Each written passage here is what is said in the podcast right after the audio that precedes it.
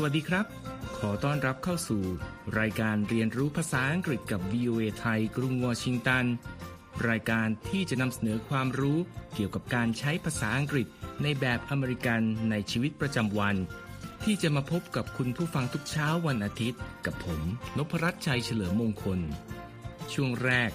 เราจะไปเรียนรู้การใช้ภาษาอังกฤษของคนอเมริกันจากมุมมองของวัฒนธรรมกันครับ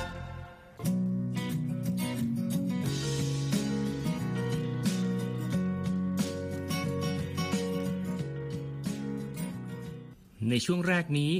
คุณนิติการกำลังวันจะมาร่วมสนทนาเกี่ยวกับวัฒนธรรมการใช้ภาษาของชาวอเมริกันกันครับ วันนี้เราจะมาพูดถึงประโยคที่เราได้ยินกันบ่อยๆ และหลายคนอาจเคยพูดกันเป็นประจำ ซึ่งก็คือประโยคที่ว่า I don't care ที่แปลง่าย ๆว่า ผมไม่สนหรอกครับ ประโยคนี้นะคะ ถ้าฟังกันเผินๆเนี่ยเรามักจะเข้าใจแต่ว่าเป็นการตอบปฏิเสธนะคะ แต่ส่วนใหญ่แล้วประโยคนี้มีความหมายง่าย ๆ เหมือนกับการตอบรับเชิงบวกว่า yes เลยละค่ะอย่างไรก็ตามในความเป็นจริงนะคะ ความหมายของการพูดประโยคนี้ ยังเปลี่ยนไปตามสถานการณ์รวมถึงน้ำเสียงด้วยนะคะ ซึ่งถ้าเกิดใช้ไม่ถูกแล้วแล้วก็อาจจะนำไปสู่ความเข้าใจผิด หรือความขุ่นข้องหมองใจในฝั่งผู้ฟังได้ค่ะ หลายคน ที่ได้ยินประโยคนี้มักรู้สึกว่า ผู้พูดมีกริยาไม่สุภาพหรือหยาบคาย เพราะคนคนนั้นไม่สนใจอะไรทั้งนั้น ตามความหมายที่แปลตรงตัวนะครับ แต่หากผู้พูดต้องการจะสื่อความหมายให้นุ่มนวลขึ้น ในกรณีตอบรับหรือแสดงความเห็นด้วย ก็อาจเลือกใช้ประโยคอื่น ๆ ได้ เช่น I don't mind ซึ่งแปลได้ว่า ผมหรือดิฉันไม่รังเกียจครับ ในกรณีนี้ สามารถใช้ได้ดีเมื่อพูดกับผู้ที่มีอาวุโสกว่า หรือผู้ที่ไม่ใช่เพื่อนหรือญาติสนิทนะครับ เช่น เมื่อหัวหน้างานถามว่า May I share some ideas with you ที่แปลว่า ถ้าผมหรือดิฉัน จะเสนอความคิดอะไรให้ได้ไหม และเรารู้สึกไม่ยินดียินร้าย และจะตอบรับ ก็ควรใช้ประโยคที่ว่า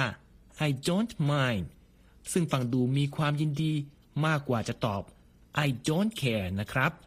หรือถ้าเป็นกรณีที่คนที่เราพูดด้วยนะคะ มีความใกล้ชิดสนิทสนมกันพอสมควร ก็อาจจะใช้ประโยคว่า that doesn't bother me ก็ได้นะคะโดยคำว่า bother เป็นคำกริยาค่ะ แปลว่ารบกวน ประโยคนี้ก็เลยแปลเป็นไทยได้ว่า เรื่องนั้นไม่ได้รบกวนอะไรดิฉันเลย ง่าย ๆก็คือ ได้เลยไม่เป็นไรค่ะ อย่างเช่น ถ้ามีเพื่อนร่วมงานมาถามเราว่า do you mind if I leave early today ซึ่งแปลว่า ธอจะว่าอะไรไหมอะ ถ้าฉันจะขอกลับเร็ววันนี้ และในสถานการณ์ที่คนถูกถามก็ไม่มีเหตุผลจะไปทักท้วงอะไรนะคะ ก็สามารถตอบไปได้เลยค่ะว่า of course that doesn't bother me ดังนั้นเราอาจจะพูดได้นะคะว่า that doesn't bother me มีความลึกของการสื่อสาร คล้ายๆ กับประโยคก่อนหน้านี้ที่ว่า I don't mind ค่ะ ประโยคภาษาอังกฤษอีกประโยคหนึ่งที่คล้ายๆกันกับ I don't care ที่เรามักได้ยินเจ้าของภาษาพูดบ่อยๆ ก็คือ I couldn't care less หรือ I could care less นะครับ ใช่สองประโยคนี้นะคะ มีความแตกต่างกันแค่ตรงที่มีกับไม่มีคำกริยาวิเศษ not ไม่ว่าจะเป็นในรูปย่อหรือรูปเต็มนะคะ แต่ในแง่ของความหมายค่ะ ทั้งสองแบบมีความหมายเดียวกัน ก็คือการที่ผู้พูดไม่ได้รู้สึกตะขิดตะขวงใจหรือว่ากังวลอะไร หรือแม้แต่ไม่ได้สนใจเกี่ยวกับประเด็นนั้น หรือว่าประเด็นที่ถูกถามเลย แต่ว่าคนที่ได้ยินเนี่ยจะรู้สึกดีหรือไม่ดีอย่างไร ก็ขึ้นอยู่กับน้ำเสียงของผู้พูดอยู่ดีนะคะสำหรับการใช้ประโยคนี้ค่ะ เราลองมาฟังตัวอย่างนี้กัน Tom says he couldn't care less if he gets fired ซึ่งแปลว่า ทอมบอกว่าเขาไม่สนใจเลยว่าจะถูกไล่ออกหรือไม่ ในกรณีนี้นะคะทอมพูดแสดงความรู้สึกออกมาค่ะ โดยที่ไม่ได้ถูกถาม ซึ่งถ้าพูดด้วยน้ำเสียงมีอารมณ์นะคะ ผู้ฟังก็จะฟังออกว่าเป็นการพูดประชดประชันนะคะ แต่ถ้าพูดด้วยน้ำเสียงแบบจริงใจ ก็จะสื่อถึงความรู้สึกที่แท้จริงของทอมได้ค่ะ ถูกต้องแล้วครับอย่างไรก็ดี ถ้าจะพูดประโยคนี้ไม่ถูกทักท้วง ก็ใช้รูปดั้งเดิมว่า I couldn't care less หรือ I could not care less ที่มีคำกริยาวิเศษ not อยู่ด้วย ก็จะคุ้นหูผู้ฟังที่เป็นเจ้าของภาษามากกว่านะครับ วันนี้ก็ต้องขอบคุณคุณนิติการที่มาร่วมสนทนากันเช่นเคยนะครับ จากการใช้ภาษาอังกฤษสำหรับการทักทายในวัฒนธรรมของคนอเมริกัน ต่อไปเราจะไปเรียนรู้คำศัพท์ต่างๆ จากการใช้ชีวิตประจำวันในกรุงวอชิงตัน โดยจะมีคุณธัญพรสุนทรวงศ์มาร่วมสนทนากันครับ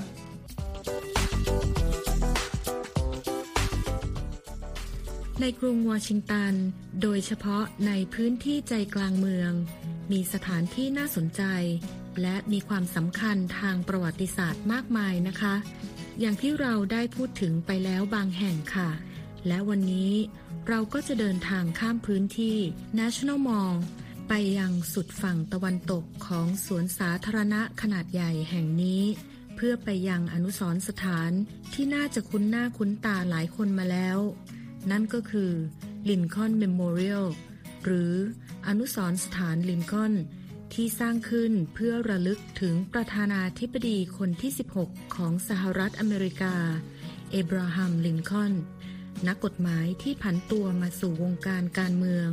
ก่อนจะก้าวขึ้นมาเป็นผู้นำประเทศ ในปี คศ 1861 ซึ่งเป็นปีที่เริ่มต้นของสงครามกลางเมือง หรือ Civil War ในสหรัฐที่สิ้นสุดลงในปี คศ 1865 ซึ่งเป็นปีเดียวกับที่ลินคอล์นเสียชีวิตจากการลอบสังหารค่ะคำว่า memorial ซึ่งสะกด M E M O R I A L memorial มีรากศัพท์มาจากคำว่า memory ซึ่งสะกด M E M O R Y memory ที่แปลว่าความทรงจำครับ memorial เป็นได้ทั้งคำนามและคำคุณศัพท์ แต่ในกรณีนี้เป็นคำนามที่มีความหมายว่า อนุสรณ์อนุสาวรีย์อนุสรณ์สถาน สิ่งเตือนความจำหรือที่ระลึกครับ เมื่อรวมกับนามสกุลของอดีตประธานาธิบดีคนที่ 16 ของสหรัฐ มาเป็น Lincoln Memorial จึงมีความหมายว่า อนุสรณ์สถานที่ระลึกถึงประธานาธิบดีลินคอล์นนั่นเองครับ ส่วนคำว่า Civil War ที่แปลว่า สงครามกลางเมือง ประกอบด้วยคำศัพท์สองคำได้แก่ civil และ war คำว่า civil ที่เป็นคำคุณศัพท์ สะกด c i v i l และแปลว่า เกี่ยวกับ ในฐานะ หรือของพลเมือง หรือพลเรือน และคำว่า war ที่เป็นคำนาม ซึ่งสะกด w a r war และแปลว่า สงคราม แต่เมื่อนำมารวมกันเป็นคำใหม่จึงแปลว่า สงครามกลางเมืองที่หมายถึง สงครามระหว่างกลุ่มชนที่อาศัยอยู่ในประเทศเดียวกันนั่นเองครับสำหรับตัวอนุสรณ์สถานแห่งนี้ สภาคองเกรสสหรัฐ อนุมัติงบประมาณ 2 ล้านดอลลาร์ให้ดำเนินการตั้งแต่เมื่อปีคศ 1911 แต่การก่อสร้างจริงนั้น เริ่มต้นได้ในปีคศ 1914 และเสร็จสิ้นจนเปิดให้ประชาชนเข้าชม ได้ในปี คศ 1922 ตามข้อมูลจากเว็บไซต์ washington.org ในด้านของสถาปัตยกรรมที่ใช้ในโครงการนี้ ได้รับแรงบันดาลใจจากกรีกโบราณ ซึ่งเห็นได้ชัดเจนจากเสาหินขนาดใหญ่ ที่ล้อมรอบตัวอนุสรณ์จุดที่น่าสนใจจุดหนึ่งก็คือ มีเสาอยู่ทั้งหมด 36 ต้น ที่ตั้งอยู่รอบอาคารอนุสรณ์สถาน โดยแต่ละต้นเป็นตัวแทน 36 รัฐของอเมริกา ณ วันที่อดีตประธานาธิบดีลินคอล์นถึงแก่อสัญญกรรม และชื่อของแต่ละรัฐก็ถูกสลักไว้ที่ด้านบนของเสา บริเวณใต้ชายคาด้วยค่ะ นอกจากนั้นที่ภายในตัวอาคารมีการสลักคำพูดเตือนใจ เกี่ยวกับประธานาธิบดีคนที่ 16 ของสหรัฐไว้ด้วยค่ะคำพูดที่ว่านั้นคือ in this temple as in the hearts of the people for whom he saved the union the memory of Abraham Lincoln is enshrined forever ซึ่งแปลคร่าวๆได้ว่า ในอารามแห่งนี้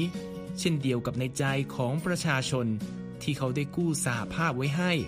ความทรงจำของเอบราฮัมลินคอนจะได้รับการรักษาเทิดทุนไว้ตลอดไป โดยคำกล่าวนี้ถูกจารึกไว้ที่เหนือรูปปั้นหินอ่อนของอดีตประธานาธิบดีลินคอน ซึ่งมีความสูง 19 ฟุต หรือราว 5.8 เมตร ในท่านั่งบนเก้าอี้ และทอดสายตามองออกไปตามพื้นที่ National Mall อันเป็นตัวแทนของประเทศ ที่อดีตผู้นำท่านนี้ได้ร่วมต่อสู้อย่างหนัก เพื่อปกปักรักษาให้มีความสามัคคีไว้ครับ สำหรับผู้ที่สนใจมาเยี่ยมชมอนุสรสถานแห่งนี้ ไม่ต้องกังวลเรื่องของการหาตัว๋ว หรือเวลาเปิดปิดแต่อย่างใดนะคะ นั่นเป็นเพราะที่นี่เปิดทั้งวันและทุกวัน ทั้งยังมีวิวที่แตกต่างกันในช่วงเวลากลางวันและกลางคืนทำให้มีผู้คนแวะเวียนมาตั้งแต่เช้า เพื่อชมพระอาทิตย์ขึ้น หรือเย็นเพื่อชมพระอาทิตย์อัสดง หรือแม้แต่ในช่วงค่ำที่เงียบสงบก็ยังได้ โดยไม่ต้องห่วงเรื่องความปลอดภัย เพราะมีเจ้าหน้าที่เรนเจอร์ ปฏิบัติหน้าที่อยู่รอบๆ ตั้งแต่เวลา 9 นาฬิกา 30 นาทีถึง 22 นาฬิกาทุกวันค่ะ ใช่ครับ และขอบคุณคุณธัญพรมากนะครับ ที่มาร่วมแนะนำพื้นที่กรุงวอชิงตันในวันนี้ ช่วงต่อไปเราจะไปเรียนรู้ไวยากรณ์ภาษาอังกฤษในช่วง everyday grammar กันครับ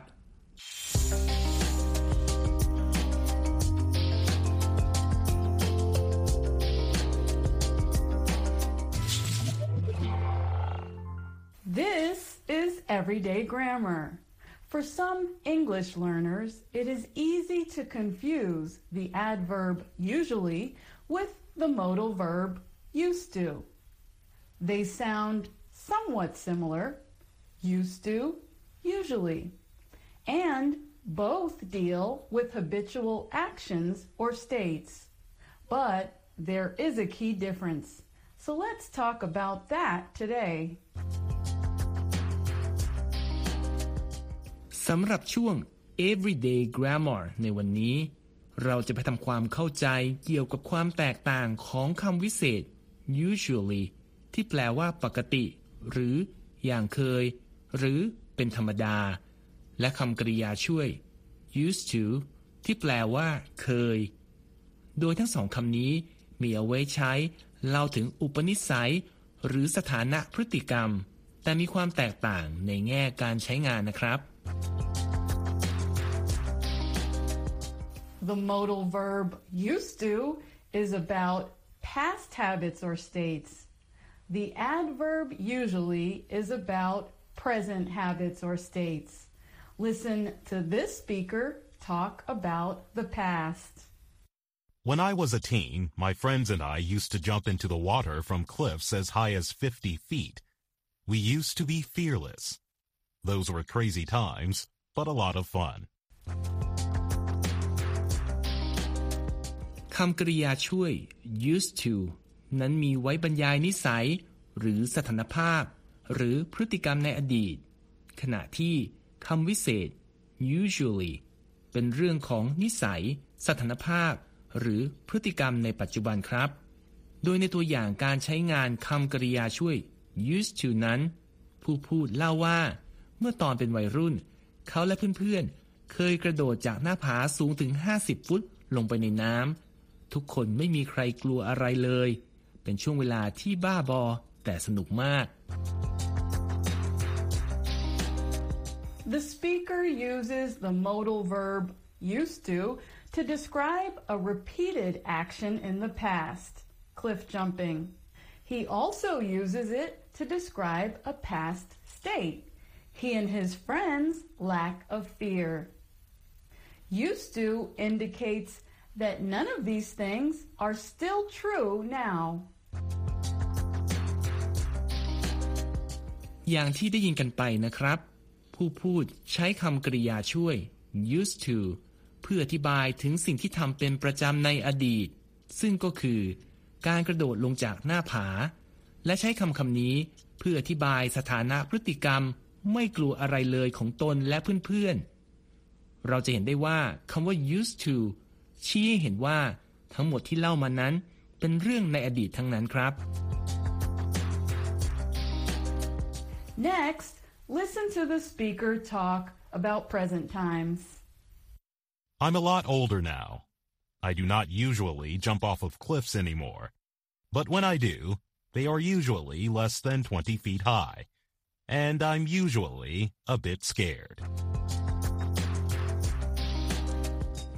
สำหรับตัวอย่างการใช้คำว่า usually เพื่อพูดถึงสิ่งที่เกิดขึ้นในปัจจุบันนั้น ผู้พูดเล่าว่า ตนเองอายุมากขึ้นแล้ว และจะไม่กระโดดลงจากหน้าผาเล่นๆกันอย่างเคย แต่ถ้าจะมีการกระโดด ปกติ ความสูงก็มักไม่เกิน 20 ฟุต เพราะตัวเองก็กลัวเป็นธรรมดาครับ Here, the speaker uses the adverb usually to describe his present habits and mind state.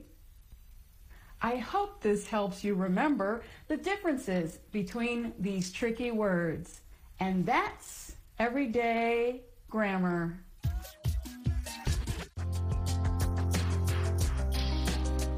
อย่างที่เราได้ยินกันไปนะครับ ผู้พูดใช้คำว่า usually เพื่ออธิบายถึงนิสัย และสถานภาพทางจิตใจในปัจจุบันนะครับ ก็หวังว่าตัวอย่างทั้งหมดนี้จะช่วยทุกท่านใช้งานคำว่า usually และ used to ได้ถูกต้องจากนี้ไปนะครับ และนี่คือช่วง everyday grammar ครับ ในช่วงหน้าเราจะมาเรียนรู้คำศัพท์ หรือวลีที่ผู้ใช้ภาษาอังกฤษควรเรียนรู้เพิ่มเติม เพื่อการใช้ในชีวิตประจำวันกันครับ Welcome to English at the Movies, where you learn American English heard at the movies. Pink is an American songwriter and performer. She is the subject of the film Pink, All I Know So Far. Mama, mama, mama. It follows Pink, her team of performers, and her family on her beautiful trauma world tour. Listen for the words beyond my wildest dreams. สำหรับ English at the Movie วันนี้ เราจะไปเรียนรู้คำศัพท์จากภาพยนตร์เชิงอัตชีวประวัติของศิลปินนักร้องชื่อดัง Pink ที่มีชื่อว่า Pink All I Know So Far ซึ่งเล่าเรื่องราวของ Pink ทีมงานและครอบครัวของเธอ ในช่วงจัดทัวร์คอนเสิร์ต Beautiful Trauma ของเธอครับ และลองฟังคำว่า Beyond My Wildest Dreams ให้ดีนะครับ I always wanted to be a rock star. I dreamed of being a mom. And now to have my family, my team, my fans here with me, this is beyond my wildest dreams. พิงค์บอกว่าตัวเธอนั้นต้องการจะเป็นร็อกสตาร์มาเสมอ ด้วยฝันอยากจะเป็นคุณแม่ด้วย และตอนนี้เธอมีทั้งครอบครัว ทีมงานและแฟนๆทั้งหมดนี้ สำหรับเธอแล้ว beyond my wildest dreams จริง ๆ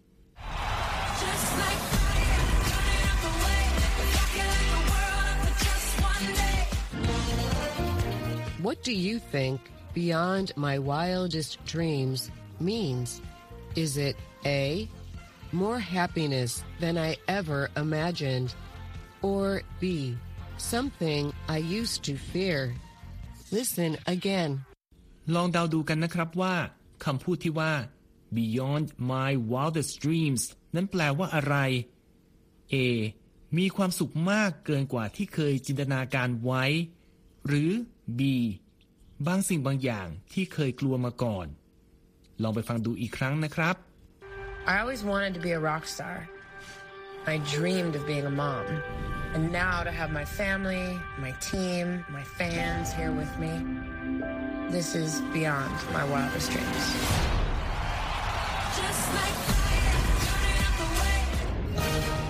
The answer is A, more happiness than I ever imagined. คำตอบก็คือ A มีความสุขมากเกินกว่าที่เคยจินตนาการไว้ครับ In the film, Pink shows how balancing a family and a world concert tour is stressful, But also beyond her wildest dreams. And that's English at the movies.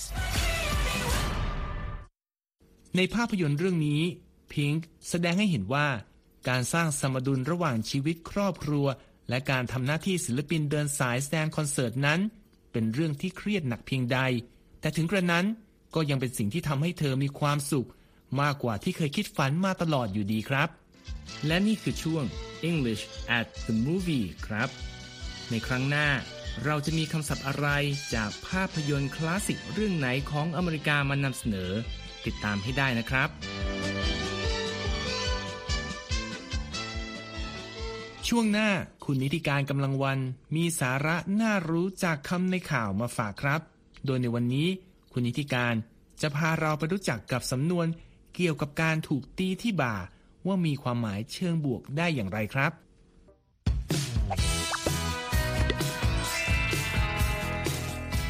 สวัสดีค่ะ กลับมาพบกับคำในข่าวสัปดาห์นี้นะคะ เป็นประเด็นดังไปทั่วโลกเลยนะคะ เมื่อวิลสมิธตบหน้าคริสบร็อกกลางเวทีประกาศรางวัลออสการ์ทำให้หลายฝ่ายจับตากันอย่างใกล้ชิดนะคะว่า เรื่องราวนี้จะจบลงอย่างไร ซึ่งพาดหัวข่าวของ AP ระบุว่า At the pugnacious Oscars Apple's feel-good coda triumphs หมายความว่า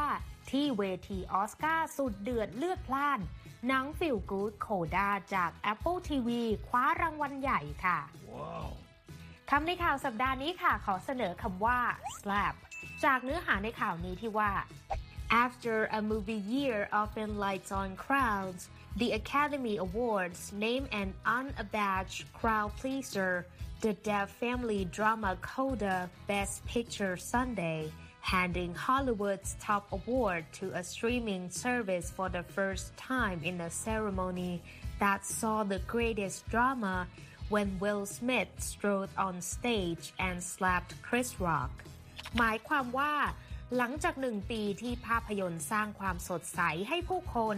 งานประกาศรางวัลออสการ์ยกให้หนังดราม่าของครอบครัวคนหูหนวก CODA คว้าออสการ์สาขาภาพยนตร์ยอดเยี่ยมไปแบบไม่สะทกสะท้าน นับเป็นการมอบรางวัลใหญ่ให้กับหนังจากผู้ให้บริการสตรีมมิ่งเป็นครั้งแรกของเวทีออสการ์ที่มีดราม่าครั้งใหญ่เมื่อวิลสมิธเดินดุ่มๆ ขึ้นไปบนเวทีและตบคริสร็อกค่ะคำว่า slap เป็นได้ทั้งคำนามและคำกริยาในรูปเดียวกันนะคะ แปลว่าตบตีหรืออัดค่ะ ซึ่งในข่าวนี้คำว่า slap เป็นคำกริยานะคะ ทีนี้มาดูการใช้คำว่า slap ที่ทำหน้าที่เป็นคำนามในประโยคกันบ้างค่ะ ตัวอย่างเช่น Roger's wife feels that his infidelity is no different from a slap across her face หมายความว่าภรรยาของโรเจอร์รู้สึกว่าการนอกใจของเขา ไม่ต่างอะไรกับการตกเข้าที่หน้าเธอเลยค่ะ ทีนี้เรามาดูสำนวนที่มีคำว่า slap กันบ้างนะคะ สำนวนแรกก็คือ a slap on the wrist แปลตรงตัวก็คือตีที่ข้อมือแบบนี้นะคะ ให้ความหมายว่าการลงโทษสถานเบา หรือการลงโทษแบบเบาๆค่ะ มักใช้ในกรณีที่บทลงโทษนั้นไม่สมกับความผิดค่ะ ไปดูการใช้สำนวนนี้ในประโยคกันค่ะ ตัวอย่างเช่น Honey don't you think a police warning to that reckless driver was a slap on the wrist he almost ran over a little puppy หมายความว่า ที่รักจ๋าคุณไม่คิดว่าการออกคำเตือนของตำรวจต่อคนที่ขับรถอย่างประมาทคนนั้น เป็นการลงโทษที่เบาไปหน่อยหรอ เขาเกือบจะขับรถทับลูกสุนัขตัวน้อยแล้วนะ มาต่อกันที่อีกสำนวนนะคะ คือ a slap on the back แปลตรงตัวก็คือตบที่หลังนะคะ จะใช้เมื่อแสดงความชื่นชมยินดีค่ะ และสำนวนนี้มีความหมายเหมือนกับสำนวนที่ว่า a pat on the back ซึ่งเราจะเห็นการใช้สำนวนนี้มากกว่าค่ะ ไปดูการใช้สำนวน a slap on the back ในประโยคกันค่ะ ตัวอย่างเช่น After leading a remarkable turnaround of his business unit, Frank got a slap on the back from the CEO who praised him profusely but took no action in giving him a pay raise หมายความว่าหลังจากสร้างการเปลี่ยนแปลงอันน่าทึ่งให้กับแผนกธุรกิจของเขาแฟรงค์ได้รับการชื่นชมจาก CEO ที่ยกย่องเขาอย่างล้นเหลือ แต่กลับไม่ได้ดำเนินการใด ๆ ในการเพิ่มค่าจ้างให้เขาค่ะ มาส่งท้ายคำในข่าววันนี้ค่ะ ด้วยคำคมเชิงอุปมาอุปไมยแนวแนวว่าใช้เทคนิคเพื่อตีแสกหน้าเขาอย่างจัง หรือใช้สกิลฟาดใส่จาก Wylie Dufresne เชฟชาวอเมริกันซึ่งเคยกล่าวเอาไว้ว่า every dish doesn't have to be showy and every dish doesn't have to slap you in the face with technique หมายความว่าอาหารไม่จำเป็นต้องเป็นเครื่องประกาศความเก่งของเชฟไปซะทุกจาน และแต่ละจานไม่จำเป็นต้องตีเข้าแสกหน้าด้วยการโชว์เทคนิคต่างๆ ก็ได้แม่สั้นๆก็คือไม่ต้องมีเทคนิคแพรวๆ แต่ต้องทำให้ร้องว้าวเพราะความอร่อยได้นะคะ เอาละค่ะหมดเวลาสำหรับคำในข่าวสัปดาห์นี้แล้วนะคะ แล้วกลับมาเรียนรู้คำศัพท์ใหม่ๆ กับคำในข่าวได้ในครั้งต่อไป วันนี้ลาไปก่อน see you later สวัสดีค่ะ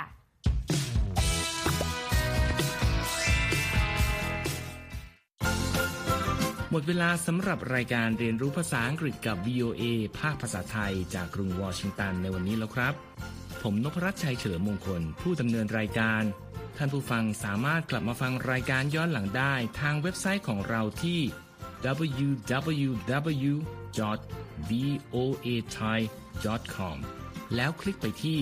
เรียนภาษาอังกฤษกับ VOA ไทยสำหรับวันนี้ สวัสดีครับ